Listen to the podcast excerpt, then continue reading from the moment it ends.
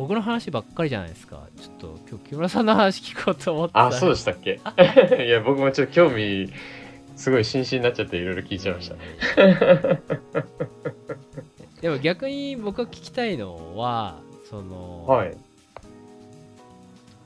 やっぱりなんだろう。木村さんはそのね現場ではい。結果を出してこうマネージャーになっていったわけですよね、はいそうですね。はマネージャーになるってでもい。はい大変なことじゃないですか。そうですね。なんかどうやってマネジメントの勉強をしていったんですか？いやーそうですね。まあまあ自分がプレイヤーの時にやっぱりこういう例えばあの自分がとてもこう尊敬する先輩とか、はいはい。身近な。やっぱこういう人のようになりたいとか、うん。こういう、うんまあ、自分がそういうもし立場になったらこういうことできるようにしたいとか、まあそういうようなことはなんかあのー持ってたことはあったので、まああとは逆逆パターンですよね。絶対にこういうことはしたくないとか、はいはいだからまあ最初は本当そんな感じでやってたんですけどね、ただ僕もそれで最初はなんか本当まあプレイングマネージャーみたいな感じでそういう延長でやってたけれどもどんどんやっぱりこうまあいろいろこう組織変わったりとかメンバーが変わったりとかすると、よりレベル高くなってきたなってなった時に、まあ初めてなんかいろいろこうまあ、いわゆるこう、ね、そういったマネージャー、マネジメントの本とか、うん。リーダーシップの本とか、まあ、読み漁りましたね。もう分かりやすいぐらい、今まで全く何もそういうことしてなかったんですけど、まあ、ある、そういうちょっとターニングポイントの、あの、そういう組織を任された時があった時に、当時その時には、自分、なんかこう、本当レアル・マドリード集団みたいな、はいはいなんか、げそういう、こう、チームが作られた時があったんですよ。原原画系のみたいな。はいはいまあ、要は、トップセールスの集まり。へえで、そこのマネージャーが俺になるみたいな。で、その時に思って、今まではどちらかというと、まあ、若手がいたりとか、まあ、自分の、あのもともと担当してたお客さんの中での、えー延長で、こう、部下がこうやるとか、うん。自分が割とこうやりやすい環境でずっといたんですけれども、ガラッと変わった時にしかも部下はトップセールスマン。がまあわしゃわしゃいると、はい。別にう俺がいなくたって売れるんですよ。そうむしろむしろ俺より売ってんじゃないかっていうよね、はいはいはい。そういうような時に自分ができることって何かなってやっぱすごく考えて、うんうんうんやっぱこの人についていきたいとかっていうふうに例えばあの思ってくれなかったり思ってくれなかったらまあダメじゃないですか、なんか自分の役割としても。あのみんなが働きやすくするためとかいろんなこうそういう意味で自分の人間力を上げなきゃいけないとか。あやっぱそういうことにすごくこう感じてまあ自分なりにそういった本を読んだりとかいろんなことをして勉強して、まあ僕はとても単純な人間なんでそういうのも片っ端からややったんですよ。おーすごいそれは。マジで片っ端からやってって、もうあ合わないものはまあまあやめて、面白いと思ったのはもうどんどんどんどんやってもうそれをそれをめちゃめちゃやってましたねチームの中でも。うん、でそういうのことをやってったものがやっぱりこう自分のこうなんか積み重ねになったりとか、あのそういうことを組み合わせた中でなんかうまくいったこととかがこう続けていったりだとか、でもそれをやってったらやっぱりこう結構変わりましたね。自分も自信についてきたのはもちろんそうですけども思った以上にみんなそういうことやってねえんだなって思ったんですよ。あこれうちの会社の中での話ですけど マジで。あみんな勉強してないんだなって。別に僕もそんな勉強熱心ってわけじゃないんですけども、あまあうちの会社しか知らない。そそういう形で言うと本当みんななんだろうもうそのままの勢いでこう売ってこう経験積んでで、まあ、そのそのままでこうマネージャーになって、その人のそのやり方のままでこうやってっていうそういう感覚がすごく強い会社だなってまあ今も思ってる部分はあるんですけれどもだからなんかしあんまみんな知らないなと。まあ、僕もこう、後になってね、そういうことを始めた人間ですけど、俺より知ってねえなみたいなやっぱ思って。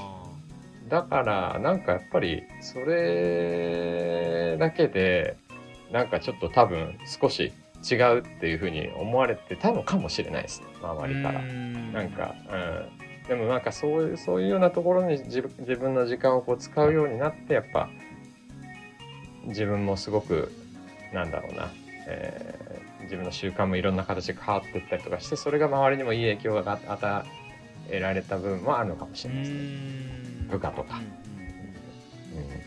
なんかそうですねなんかマネジメントって木村さんの中ではどういうものとして定義してるっていうかどういうものとしてこう認識してるんですか？マネージメントっすか。なんかマネージメントって言葉あんま好きくないんすよね、でも。いい話じゃないですかそこをちょっと掘り下げていきましょうなんか、まあ、マネージ、よく言うんですよ、うちの会社は。マネージメントしろって。うんうんなんだよ、それって思うんですよね。うんなんかこう、めちゃくちゃコントロールする、管理するみたいな感覚が、やっぱ自分はすごくあの思ってしあまって。あニュアンスとしてね、んそうですね。なんかこう、マネジメントができてねえからだとか、うんとかよく言うんですけど、なんすかね、マネジメントみたいな。ってすごくやっぱり思ってて、だから、なんかね、その言葉はちょっと自分にとってはあんまりこう、なんか、しっくりこないっていうのがすごくああるんですよね。だから自分にとっては何なんだろうな。マネージメントって、だからマネージメントしてたっていういうのか、というと、なんかそうじゃないような感じもするんですよね。ただ、うみんなが働きやすくししたりとか、みんなが楽しくなるとか、そういうための、えーまあ、役割を自分としてこうやってたってだけで、うんだろうな。なんかこう、わかんないですけどね、マネジメントっていうとなんか本当めっちゃコントロールするかね、なんか自分はどうしてもこはいうイメージしちゃうんで、やっぱそうじゃなくて、うん、とにかく、そうだな。自分が大事にしてたのはやっぱりこう人だったので、まあ、人を見るっていうことをとにかくすごく大事にしてたんですよね。だから、マネジメントっていう言葉だとちょっとわからないですけど、自分が大事にしてきたことっていうと、やっぱそういうようなこと。うん。もう、だから、あの、まあ、うちは販売会社なんで、もうゴリゴリだったんですよ、もう数字に対しては。ゴリゴリで、だからもうそういう会話が、まあ、常にこう、起こるんですよね。でそういう時でも、もうベースは絶対人だと自分は思ったので、はいもうそそこ、そこを先にこう数字ありきでこう話していくことっていうのはもう絶対ナンセンスだと思ってなるほどなるほど絶対そういうことはしなかったんですよ。はいはいはいもうどんなに自分がこう厳しい状況に置かれたとしても上上から言われたとしても。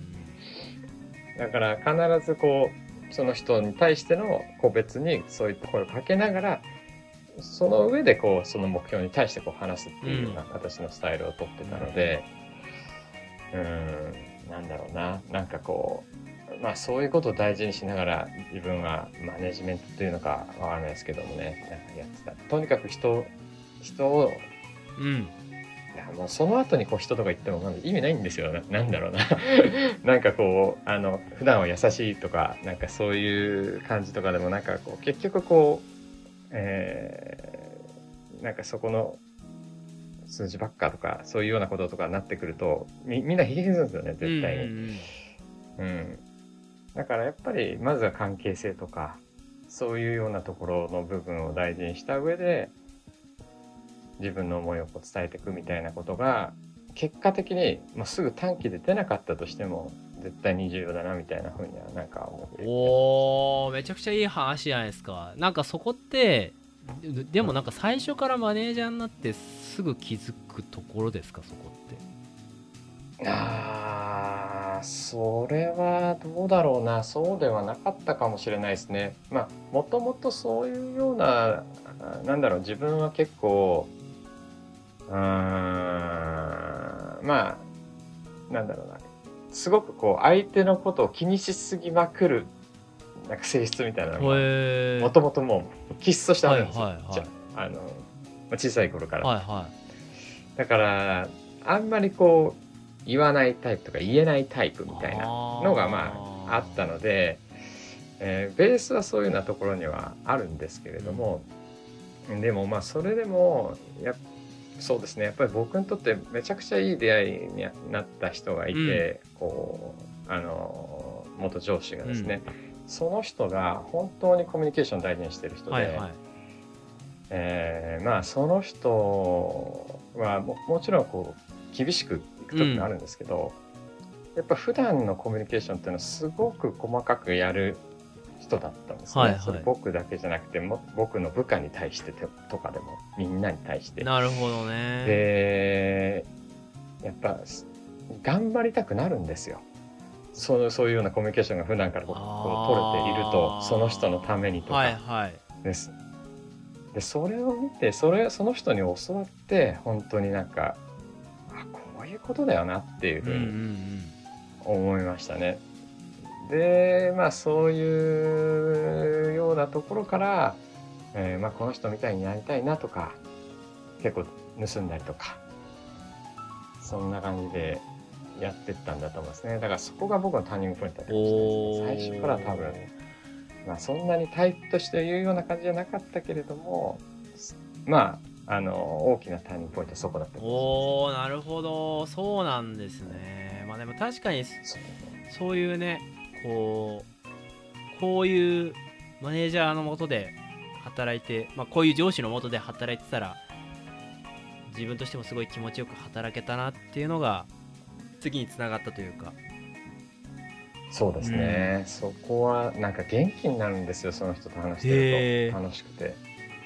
それがめっちゃすすごいなんか自分にとって良かったですね。し仕事は仕事で厳しい時はもちろんあったんですけど、もうメリハリもすごいついてる人で、プライベートはプライベートですごく楽しんでるし、なんか眩しいな、この人みたいな。はあすごいっすなんかっこいいな、みたいな。うん。なんかこんな人みたいになりてえや、みたいなのはなんか、まあその人のパクって今があるみたいな感じかもしれないです。へえ、まあい今でもよく、あの、飲むんですけど、ね。あーその人とは。はい。うんうんうんはい。いつも、いつもやっぱそういうのも、ぱ、あ、変わらないなと思いながら、元気もないんですけどね。あーなんかそれはなんていうんですかねまあちょっと意地悪な言い方するとその形だけ真似したからといってうまくいくものでもないじゃないですか、そうですね。うん。その辺ってどういう風にトレースしていったんですか？いやー、なんだろなんかそもそもそのね数字から入らないで人から入るみたいな話とか。もはい。すごい素敵なことだしやっぱそういうね、関係性を持てる上司のもとで働きたいなっていう気持ちにはなる一方でうん。どうだろうなんか一般的にマネージャーに最初に抜擢された人ってうん。やっぱりその自分のチームでどう結果を出すかっていう、その結果によりこう目が向いちゃうというか、う。うん。っていうこともあるんじゃないかなって思うのでいやいや言うても人でしょっていうところに、うん。そうやってなんかちょっとこう急がば回れっぽいというかなんかうん。一回こうね何かそこに対するこう違和感みたいなのとか失敗とかがないと、なかなか気づけないんじゃないかなと思ったっていう話なんですけど。ああ、ありがとうございます。でも多分僕は、僕自身もそうかもしれないんですけども、はい。その、結果以上に、やっぱこう成長をすごく大事にしているというか、はいはい。そういうことに関心が高いんですよね。だから部下の成長するところとか、部下のこう、そういう何かこう、一歩でも進んでいくこととかを見ていくのが、そういうことをサポートしていくことがとても好きなんですよ。はいはいで結果として、えーまあその数字につながるみたいな形が、やっぱり一番自分が望ましい形なので、うん、そうだな。なんか、まあ自分自身も多分そうなんですよね。だから、ある意味、あんまそこまで興味ないのかもしれない数字に対して。へえ面白いうん、僕はあの全然、あの、なんかこうううちの会社でもなんかあるんですけどもそういうなんだろうタイプを。うん。タイプをこう分けてやるこう診断みたいなためにやるんですけど、あの結果重視タイプじゃないんですよ僕。ああそういうことか。はい。なんかだから結構そういうところはあるのかもしれないですね自分は。それがどうなのかっていうのはねわかんないですよ。あのダメな時もいっぱいあるんですけれどもね、でもこれ多分自分が自分のやり方であったりとか、うん。自分がやりたいことなんでしょううんね、へー。それを信じてなんかやるみたいな感じになるのかもしれないですね。なんかそのなんていうんですかね。人の成長とかそういうところは、そもそも会社に入る前からやっぱりそういうところに焦点を当てることが多かったですか？例えば部活とかかな？わかんないけど。ああいやそれはなかったですあないんだ。ねそれも完全にやっぱりそのマネージャーになってからのもう自分のその体験で、はい。ももう形成されてきすたごい。そういうもんなんですねいやもうこれがこれが今に至ってるっていう言っても過言ではないんですよ。やっぱ話を聞くみたいなこうそういうことが好きになってるっていう。か間違いなくそこから来てるんですけど、はい。もう涙出ちゃうんですよ僕。部下とそういうのそういう体験ができると。もういつも涙しちゃうんですよ。はいはい。そういう部下がこうあのー素晴らしいこうけ成長を遂げたりとか、素晴らしい。それによって結果が得られたりとかするともうすごい嬉しいんですよね。でまあ自分が別に大したことを別にやってなかったとしてもでも例えば自分の何か何か自分が発した言葉でうんうんうん。反応してくれたりとか、何か自分のこの振る舞いに、えーこう少しねこう関心寄せてくれて、そういうことに、えー一緒になってこうやってくれたりとか、えーそういうことで、えーポジティブな影響を与えられる、うん。なんかそういう立場にあるんだと思ってそういう体験を通してなんかとても自分は喜びを得たんですよね。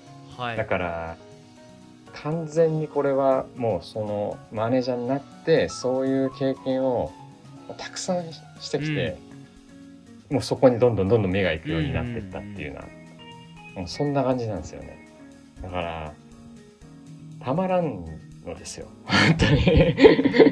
マネージメントというか、まあ、そのマネージャーというポジショうンん。を通して、結構自分はい。が、その人の成長が報酬になるからはい。さらにこうそれがぐるぐるぐるぐる回ってって。はい。もう本当にそうですね。もうそこ、それがやっぱり、そうですね。もう自分の中でやっぱり大きなところでしたうね。ーうんん、それは本当になんか感謝ですね。そういうような、えー仕事をね、させてもらった、そういう役割をね、与えてもらったっていうことはうん本当に良かったなって、本当に思ってますね。あー思ってますねはいじゃあななんて言うんだろうもともとそういう特性がちっちゃい頃からあったっていうわけでは特別ないけれどもないですね。全くないですね。実際にそのある種こう突然抜擢されてはい。やり始めた結果としてはい。ここ自分にめっちゃハマるみたいなうん、うんこ。とだったっていう、そうですね。だから今思うと本当にそう思いますね。別にそういうようなことが得意だなんてめ何にも思ってなかったんですけども、うん実はそういうなんか背中を押してあげたりだとか、うんなんかこうそういう力になってこう支えていくみたいなことっていうのがわからないですよ。自分のなんかこう伝え方言葉とかが結構こう届いたりとかそういうようなところのなんか自分のこう得意な部分もあったのかもしれないなって今となって思いあー面白いっすね。全くそんなことは想像してなかったですね、その時は。全く。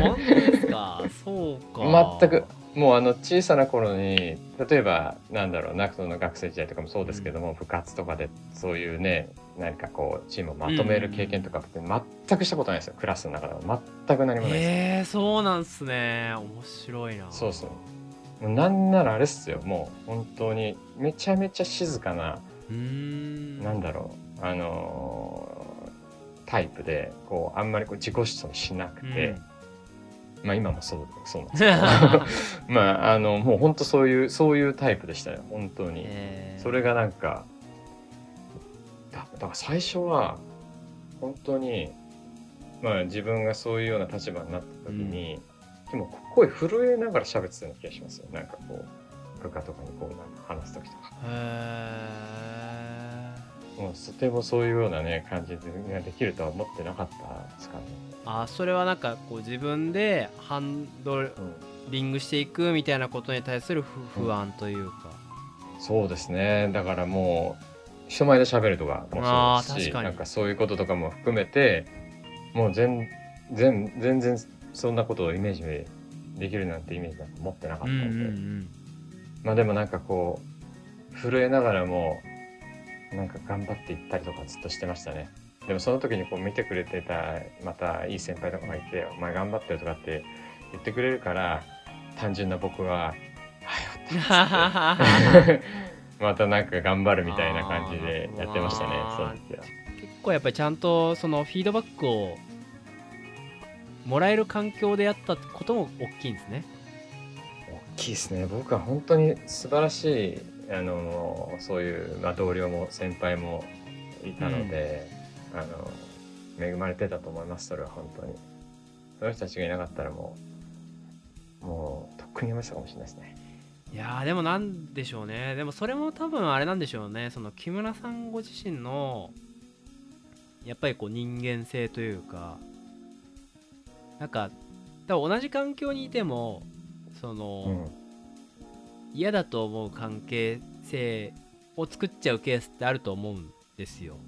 なんか、うんうんあいつは俺の言うことを全然分かってくれないみたいなこともあるだろうし、うん。なんか人間関係がねそこである以上必ずしもその、誰とでもポジティブな関係性ばっかりじゃない思うん。ですよね、うん。うん。でもなん。かうん。うん。そういうこうある種同僚も先輩もうん。なん。かこう協力してあげようみたいななん。かうん。なん。か困ったら手を差し伸べてあげようって思ってもらえる関係性を木村さん。が作ってたと思うん。ですよねまあそれあの別にそれうん。意図してだとは思ってないですけど、うんうんうん。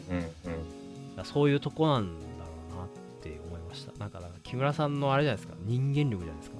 マジっすか。ありがとうございます。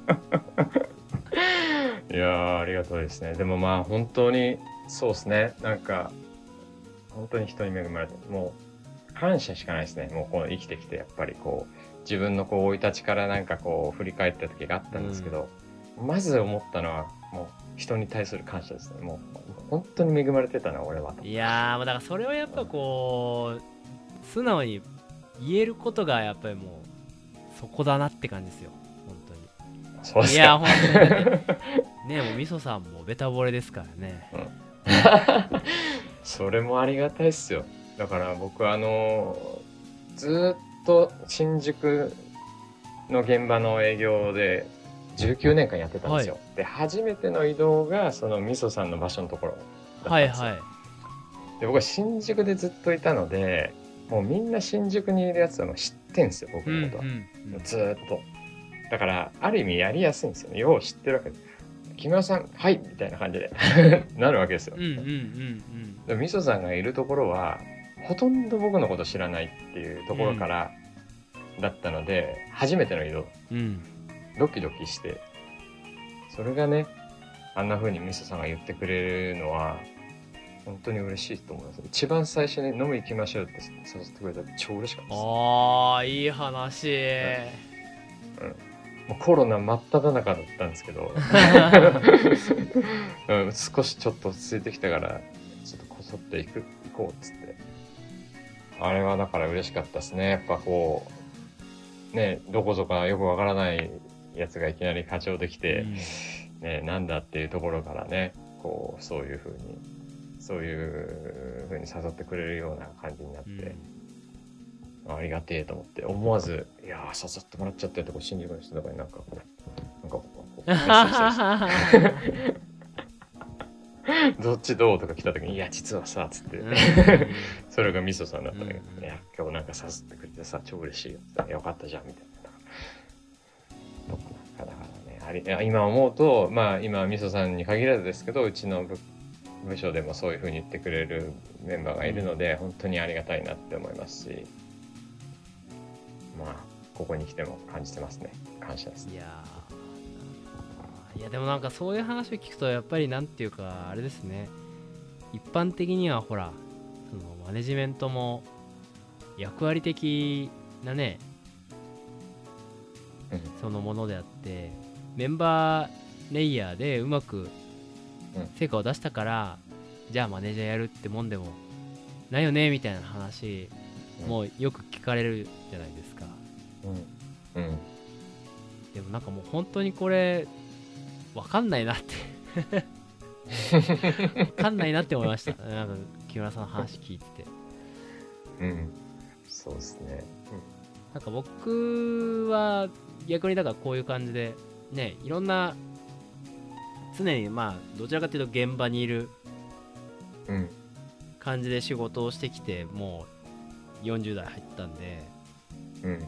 まあなんかちょっとそのマネジメントの真似事みたいなことをすることはなくはなかったですけど、うん。うん。こうがっつりやるっていうのもなかったんでうん。なんかそこに対する何ていうんですかね興味はあるしうん。うん。興味はある一方でなんかやっぱりその小さい組織だとあんまりそこをこう必要とされないのもあるしどうやったらその経験積めるのかなみたいな気持ちとかにはまあなったりはするんですよね。やっぱある程度組織の規模が大きくないといけないしまあいけないというか、うん。えっ、とチャンスが少ないだろうし、なんだろうなあとはでも一方でこう巷の転職市場とかはい。を見るとですねはい。まあミドルレイヤーの。人材不足はですね方々に聞かれるわけですよいいマネージャーがいない問題っていうー。なるほど。だからなんかこのギャップは何だろうなってやっぱ思ったりは。ますよね。そうなんだ。いいマネージャーいないんだ。まあそもそもほらそのマネージャー養成学校みたいなのがないじゃないですか、確かにないですね。うん。しその組織によって求められるそのマネジメントのあり方も変わるし、うん。うん、だからまあなんかマネジメントっていうと多分なんかねそのその6文字の中にこういう風にするべきだみたいなあるべき論があるようにうん。思えちゃうけどうん。でもまあ木村さんの話とかもやっぱり聞いてて思うとうんなんか結局噛み砕いていくとうんそのコミュニケーションうん。っていうところに行き着くのかなみたいなうん。うんふうには思ったっていう感じですねうんですね。まあ、まあ、特に自分が大事にしてるところっていうところがまあそこなのうん、うんで、うんまあいろんな要素があると思うんですけどね。まあ自分の場合特にそこが めっちゃ出ちゃうんでしょうね。まあでもなんか結局その、うんマネージャーが孤独になる問題とかもうん。なんかこう言われたりとかすると思うんですけど、とかそのなんていうんですかね自分はマネージャーだからっていうそのあのお王冠が乗ってるように、うん。そのマネージャーとしてこうねコミュニケーション取られちゃうみたいな。うん。昔は同僚同士だったけど自分が昇進してマネージャーになっちゃったらちょっとうん、う関係性が変わっちゃうとかって話とかもあるじゃないですか。うん。だけどなんかそれをそっちのなんていうんですかねや役職的関係性になるべくしないように木村さんがうん。コミュニケーションを取ってるのかなとは思いました、ああ、それはめちゃめちゃやってるかもしれないですね。うん。うん、なんか嫌なんですよね、そういう感じにななんか、うんうんなんか別に、まあ、役割としてね、一応そういう感じになってるけど、別に、なんだろう、僕がすごいとかっていうわけでは全然ないと思ってて、うんまあ、たまたまね、いろんな、こう、まあ、縁があってそういう風になったけれども、例えば、みそさんにしたってそうだけど、自分に持ってない、もうすごいことをたくさん持ってるわけですよ。うんだから、普通に尊敬するんですよ、うん俺。すげえなと。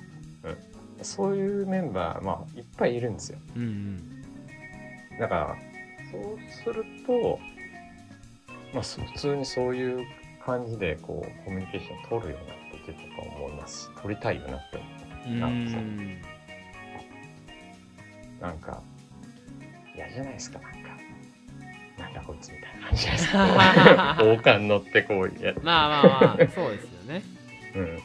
そう言ったからといって別に言うこと聞いてくれるわけでもないですからねそう。うん。そうじゃねえような気がするなってやっぱり思うんですよね。まあとはいえななんていうんですかその場面としてその。マネージャーの役割としてコミットするうん。必要があるものがあって、ね。うん。目標があって、うん、そことのギャップがある時に何かしらこう葉っぱをかけていかなきゃいけないみたいなうん。状況も出てくるわけじゃないですかうん。でそれは別になんていうかそのね関係性という意味で言えば一時的にちょっと悪くなるかもしれないけど、手こ入れをしないといけないみたいなことはあるうんと思っていて、うん。そういう場合はうん。どういうコミュニケーションを取るんですか？ああ、まあでもそこは、そうっすね。まあ、やっぱり厳しくいく時もありますけれども、うん、どういうコミュニケーション、まあでもそんなに変わんないかな。まあ、うん、まあ自分がやっぱやりたい、これをやっていきたいっていうようなことを言って、うんまあ、自分の思いを伝えるっていうところだよな。やっぱり自分は。うん。なんか、け結果はまあ分かんないじゃないですか。うんうんうんまあ、まあまあまあうんやれ、この野郎つ言った,、うんうん言ったって恐怖でやったとしても。うんだから、まあ、できる限りのことをね、こうやるしかないかなとかって思うので、でそこに対してちゃんと、もう全部やれることをできたかっていうところ、自分自身もそうですし、はいはいメンバーもそうだけれども、うん。いやーもう今日はもうやるとこやったっしょみたいな。うんうんうんもうここまでやってぜやったけどもうダメだしょうがないっていうところまで行こうよっていうような。うん。まあそこ、まあそのためのね、ことをちゃんとできてるかどうかっていうのはね、やっぱ、あのー日々検証すべきだと思うんですけど、どうだったっていうようなところは、うん、そこは大事だとは思いますけれども。なんかそこの話で言うとうんじゃあなんかそもそもその目標に対してあの違和感がありますみたいなケースもうん。あるじゃないうんですか、うん。うんあの、まあ、個人的には僕はあんまりなんていうんですかね、その会社の評価ってブラックボックスだなって思ってるから期待をしないんですよねなるほど。うん。なんでなんかやっぱりそういうこう目標の納得感みたいなうん。のがやっぱり結構、えーとパフォーマンスに影響もするだろうしそういうこう、ね打ち手を考える時にうん。うん。どれだけメンバーの人たちがその主体的に動いてくれるかみたいなところにも、うん。あの関連すると思うんですけどうん。そこのそのなんていうんですかね一緒にこの目標を目指すんだみたいなところっていうのをどうやってこう、なんでですかね合意を形成していってるんですか？うんそうですね合意が形成できてるかわからないですけども、まあどうしていきたいか、まあその、まあそれぞれね、みんなあると思う思うんですよね。うんまあ目標は目標でまあありますと。でも自分がまあその仕事をする上でパフォーマンスを発揮したいと。うんうんね。まあ自分はこんなもんだっていうぐらいの人もいるかもしれないけど、みんな売りたくないなんて人は当然いないわけで、あの、売りたいわけですよね。んなんか、何かしら出したい。だからまあそれは明確にあると思うんですよ。はいはいはいはいはそれはどういうところなんだっていうところをやっぱりこう見つけていった上で、いうん。うん、じゃあそこに対してじゃあどうやっていこうかっていうような感じになるかなって思いますね。まあ目標は目標でありますけれどもでもそこのレベルからまあ絶対違くはなるとは思うんですよね。はいでもそこでこう積み上げたりとかできたりとかするとそこからこうやっぱ伸びたりとかうんうんうん、そういうケースもやっぱりあるのでそこをそういった時はやっぱりこう見てあげてうんすごいじゃんっつってでそこからこうどんどんどんどんなってまあ自分もそういう体験したことももちろんありますし、うん。うんっていうこともあるので、まあ、それで結果いかなかったらまあしゃあないなみたいいい上司だな。な いやいやいやいやいや。できてるとは言ってないですよいやでもなんていうか やっぱりそのその話を聞いてもらえそうかどうかってすごい大事だなと思って。ああそうですね。僕もそう思います。話を聞いてもらえそうにない人にうん「お前何したいの?」って言われてうん。まあまあ別に今のままでいいっすみたいな やっぱり。ねなんか実は別のことやりたいですみたいな話をするかって言ったらなかなかそこまでの関係性にないのに、うん。まあ言わないっすよね。ちょっとこうふわっとしてることとか、もやっとしてることとか。ううんなんかそれをなんかねなんかふわってしててもいいからちょっとなんかどんな感じなのっていう風にうん。やっぱ聞く姿勢を持ってくれるだけで結構ねうん。なんか、まあ、とりあえず話は聞いてくれそうだなっていう風にうん。やっぱ思えるからうん。そこはやっぱり大事なんでしょうね。そうあそうそうね。そうかもしれないですね。いやなんかこういうふうに改めて聞かれると、うん。なんか あれですね。自分も面白いですね。なんかあどうどんなふうにやってたっけなとか思い出したな。だ やっぱりそうなんでしょうね。だからその人に興味を持てるかどうかっていうところなんでしょうねそうですね。やっぱ可能性僕あると思ってるんですよね誰でも、うんうん。まあやっぱあのみんなねあのそういう気持ちはやっぱ少なからず持ってると思ってるんで、うんこうポジティブになりたい気持ちっていうのが、そこを見たいっていう気持ちがすごく強いんでしょうね。あー。とまあ多分ないと思うんですけど木村さんはこういう人は苦手とかこういう人はちょっとコミュニケーション取りづらいなみたいなのってあんまりないですか？いやいやありますよ癖があるなこいつとかうん、ぜ全然あります、全然あります。うんもうそういう、今もう、現在進行形で全然あります、仕事の中でも。そうなんだ そうですね。みそさんはよくわかってると思う、それは。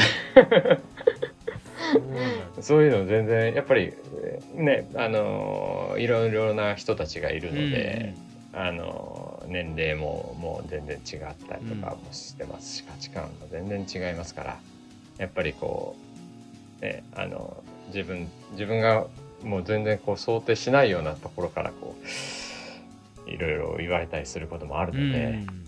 それは結構なかなかしんどいなとかやっぱり思ったりもしますね。はい。なんかその時にでも、誰にでもその人のなんだろうポジティブな面があって可能性があるってどどう心を落ち着けてそっちにこう視点を切り替えるんですか？そうですね。それも結構会話するかもしれないですね、人と。だからその瞬間は僕も全然そう思わなかったりとかするんですけれども、例えばそそこに関わる、その人のことをよく知ってる人にもう一回話を聞いてみたりとかして、ああ自分が見えてなかったところとかあーそういうことなのかなとかっていうふうに気づくこともありますし、そうですね。なんかあーそうまあ自分でまあそう思いたいっていうのもあるのかもしれないですけどうーん一回そう考えてみてどうかってちょっと冷静になんかなったりするのかもしれない。しようとするのかもしれないですね。すごいな でもその瞬間はダメだったりしますよ。翌日ぐらいとかになってうん、まあ、もやもやしてんですよ。もやもやしてるんですけれども、そうですね。なんかこのエールをやってると、やっぱ特にやっぱこの聞くことに対してこう、まあ、あの、ジャッジしないとはいはいリザルトあありますねねああるじゃないですか。で、なんかこう、そういうことをちゃんと聞くにあたっても、なんだろう、フラットにうん、本当に、もう誰でも肯定的なこう意図があると思うの。っていうようなスタンスでこう聞くみたいなこととかをやっぱり少しエッセンスがはいはい入ったのもあるので、まあそういう側面で見て、こう、決して悪いことをしようとしてる わけではなくて、はいはいその人はその人のやっぱ正義があるからっていうことで、をやっぱり一回自分でリセットしてもう一回考えてみようっていうのはまあ意外にちょっとそういうエールのところとかの部分も結構あるかもしれない。ね、めちゃくちゃ活用してますねエールの。メソッドを。すごいっすよ。うんもうす毎回もう勉強になりますねいやーでも木村さんやっぱ貪欲っすよそういう意味で言うと。そこに対してだってなんだろう。やっぱそこって知識としてインプットすることはできるじゃないですか。あのうん。そのエールに登録してはいまあその研修受けてってやればねスライドを見ながらそういうことも学べるけど、うんいやそれ実践してねあじゃあこう普段の仕事の場でも全然使える、うん。ややるかっつって やってるわけですからね。うん。そうですね。でもそれをやった方がより良くなるだろうっていう自分の中でも仮説があるからやるわけですそうですね。なんか、まあ、自分がやっぱりこう、うん、今まで考えてなかったことであったりとか、なんかすることなので、まあ、まずちょっとそういうふうにやってみてみようと。自分自身に聞いてみるっていうところもあるかもしれないですね。そういういやーやっぱりすごいっすねいやーこれはみそさんが惚れるだけのことはありますね ちょっとあの時間もねすいません。なんか長々と2時間ぐらいそろそろ切り上げようかなと思ってる。るんですけどはい。あの、はい。最後に聞きたい。質問が1個あって、はい。あの家族とのコミュニケーション子供とのコミュニケーションとか、まあ家族とのコミュニケーションってなんかはい。ある種すごいマネジメント的な状況と近いんじゃないかなと思うんですよね。まあ、マネジメント的な側面が内包されている状況なんじゃないかなと思うんですよね。その家族というチームがうまく。作用するために。どうするかっていうアプローチは全然考えうるかなと思うんですけど、うん。うん。木村さんその辺なんかやってます？家族ですか？もうこれはお恥ずかしいぐらい全然できてないですね。もう多分。そうなんだ。いやもう本当に仕事の時だ、仕事とイコールにね、もちろんできることじゃないんですけど、仕事ではもうちょっとこうしてできてるけど、こう家族の方では全然できてないなって感じでいつもそう思ってますね。なんだ。いやもう全然ですね。えー、そうなんすね。全然できてないですね。全然できてないっすか？全然できてないと思いますね、これは。本当に。でも、そうですね。まあ、できてないですけど、まあ、コミュニケーション、やっぱり、やっぱここもコミュニケーションできるだけ取っていくみたいな感じ、うん。うん。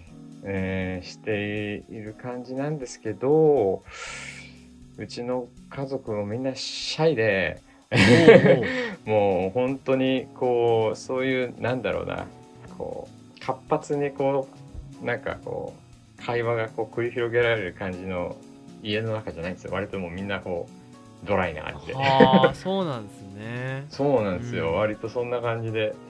で自分もなんかまあ仕事ではいろいろまあそれやってますけどまあ割とそういう静かにうん。してても大丈夫な人なので、うんうんうん。家の中めっちゃ静かなんですよ。そうなんですね。これはこれで面白いな。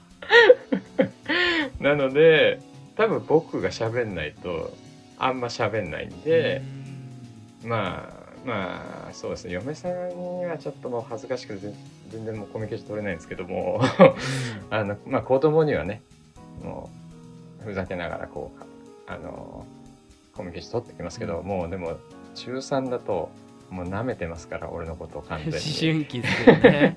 そうそうそう、もう舐めてますからえどうだった学校さ別にっつって。別にってどういうこと？みたいな。もうそそういう会話しかもう出てこないですね、はいはいはいなんか聞いなんか聞いても。わかんないとか。もうわかんないじゃないよみたいな、まあでもなんかふざけながらいつも自分がだからそういう感じでやってるぐらいですね、とりあえずなんだろう。ギリギリ？ギリギリつなぎ止めてるだから家族は絶対できてないです。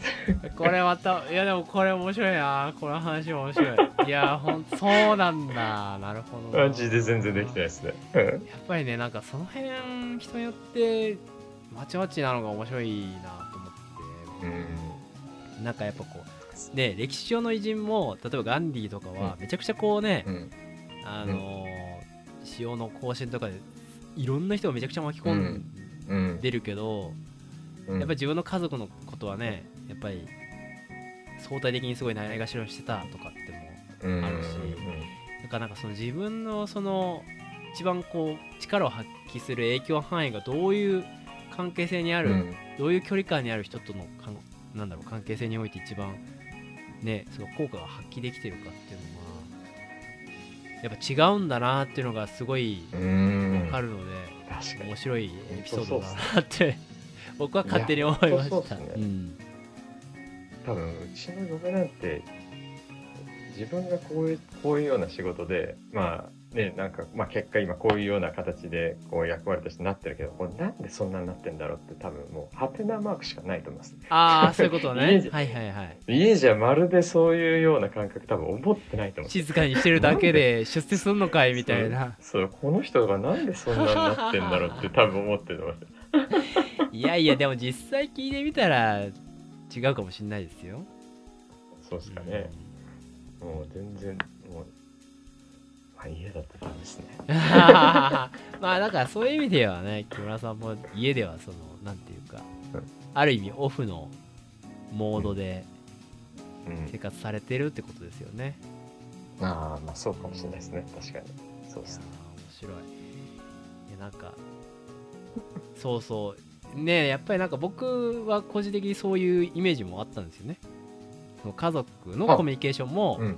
マネジメントの一環だろうなというイメージがあったので、うんうん。必ずしもそうでもないっていうことが分かったのが 今日の収録です。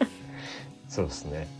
全然です。全然です。だからそういう意味ではやっぱりなんかこうある種のその共通の目標みたいなのがある状況下において、そういうこうスイッチがバチンって入るのかもしれないですね、うん、確かに、うん。それはあるかもしれないですね。うん。だからなんかそういう方があれですね。あの木村さんのそのポテンシャルが最大限発揮されるうん。状況、うん。環境って感じなのかもしれないですね。うん、うん、そうですね、うん。そうなのだろうと思いますね。いやでもそれすごいいい発見じゃないですか。なんか。うんうん。そうですね、めっちゃいい発じゃ見ですね。あお同じその同じ方向を向いてこうね、うん。お題をこう見て一緒に考えるっていうことうん。で、一番その木村さんの強みが発揮されるっていうことなんで、いやーなるほどな 面白かった面白い確かに いやいやということでなんかちょっと2時間はい超えちゃいましたが、本当っすね。なんか、がっつりお話しさせていただきました。ありがとうございます。いえいえこちらこそありがとうございます。だ どうどうでしたか？いやめっちゃ楽しかったです。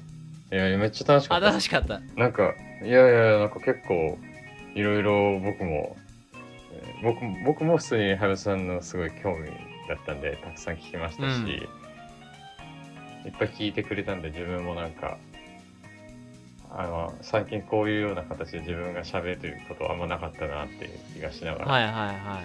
うん、なんかそういう話もできたら面白かったですね。いやいや、よかったです。僕もなんか、ここまで自分の話すると全然思ってなかったから、めちゃくちゃ俺の話してんな、みたいな。すいません、ついついいやいやいや。もうついついね、これが木村さんの傾聴力かっていう 感じで編集しますよ。いやいやいやいやいや。これぐらい聞いてもらいたい人はここならにどうぞみたいな。あありがとうございます。いやいや、でも、ね、あのーそういう意味ではね、普通にあの僕以外にもうん、面白い人は多分樋口塾内にああ、そうですよね。ういると思うんいで。らっしゃいますようんうんうね。ん。なんか興味が、まあね、あの、うん木村さんご自身がお忙しいとは思うんですけど、いえいえまあ、あの、なんか興味がある人がいれば、なんか、ちょいちょい声かければ多分、皆さん快諾してくれるとうん。ああ、なるほど思うんで。そうですね。はい。はい。なんかそういう感じでうまくあの、うん樋口塾も使ったらいいんじゃないかなというふうにあありがとうございます。そうですね。せっかくなんでそうですね。いろいろ皆さんとお話してみたいですね、はい、じゃあ一回ちょっとここら辺ではいありがとうございました、はい、ありがとうございました。